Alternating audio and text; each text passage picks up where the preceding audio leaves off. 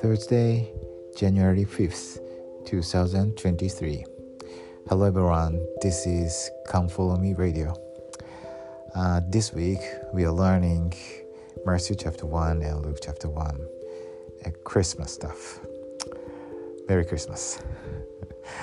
uh, anyway, uh, I will quote from the textbook Jesus Christ was born of a mortal mother and an immortal father in Matthew chapter 1, verse 18 to 25, 5th, and Luke chapter 1, verse 26 and 35th.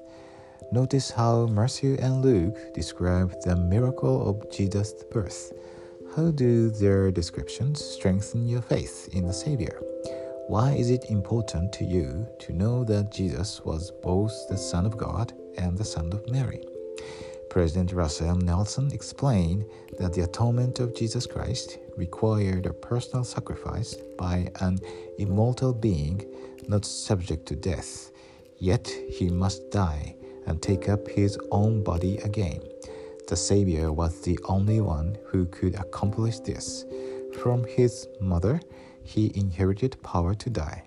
From his father, he obtained power over death.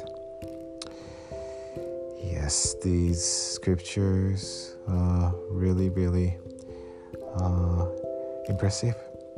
And we come to understand that Jesus is so special. And these are great miracles. But um, I thought when I read this scripture this time, um,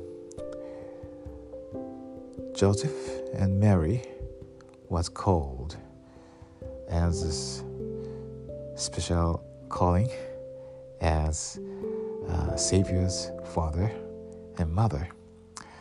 This so uh, special, but I strongly felt that uh, we are the same we are living before the second coming and we each of us has specific callings specific uh, duty and privilege.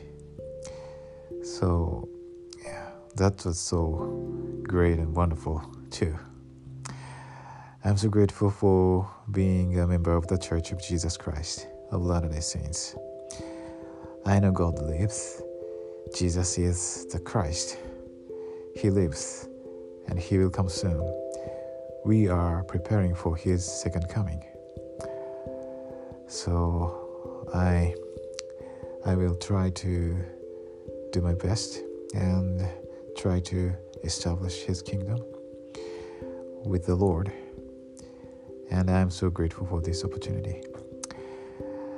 I testify these things in the sacred name of Jesus Christ. Amen.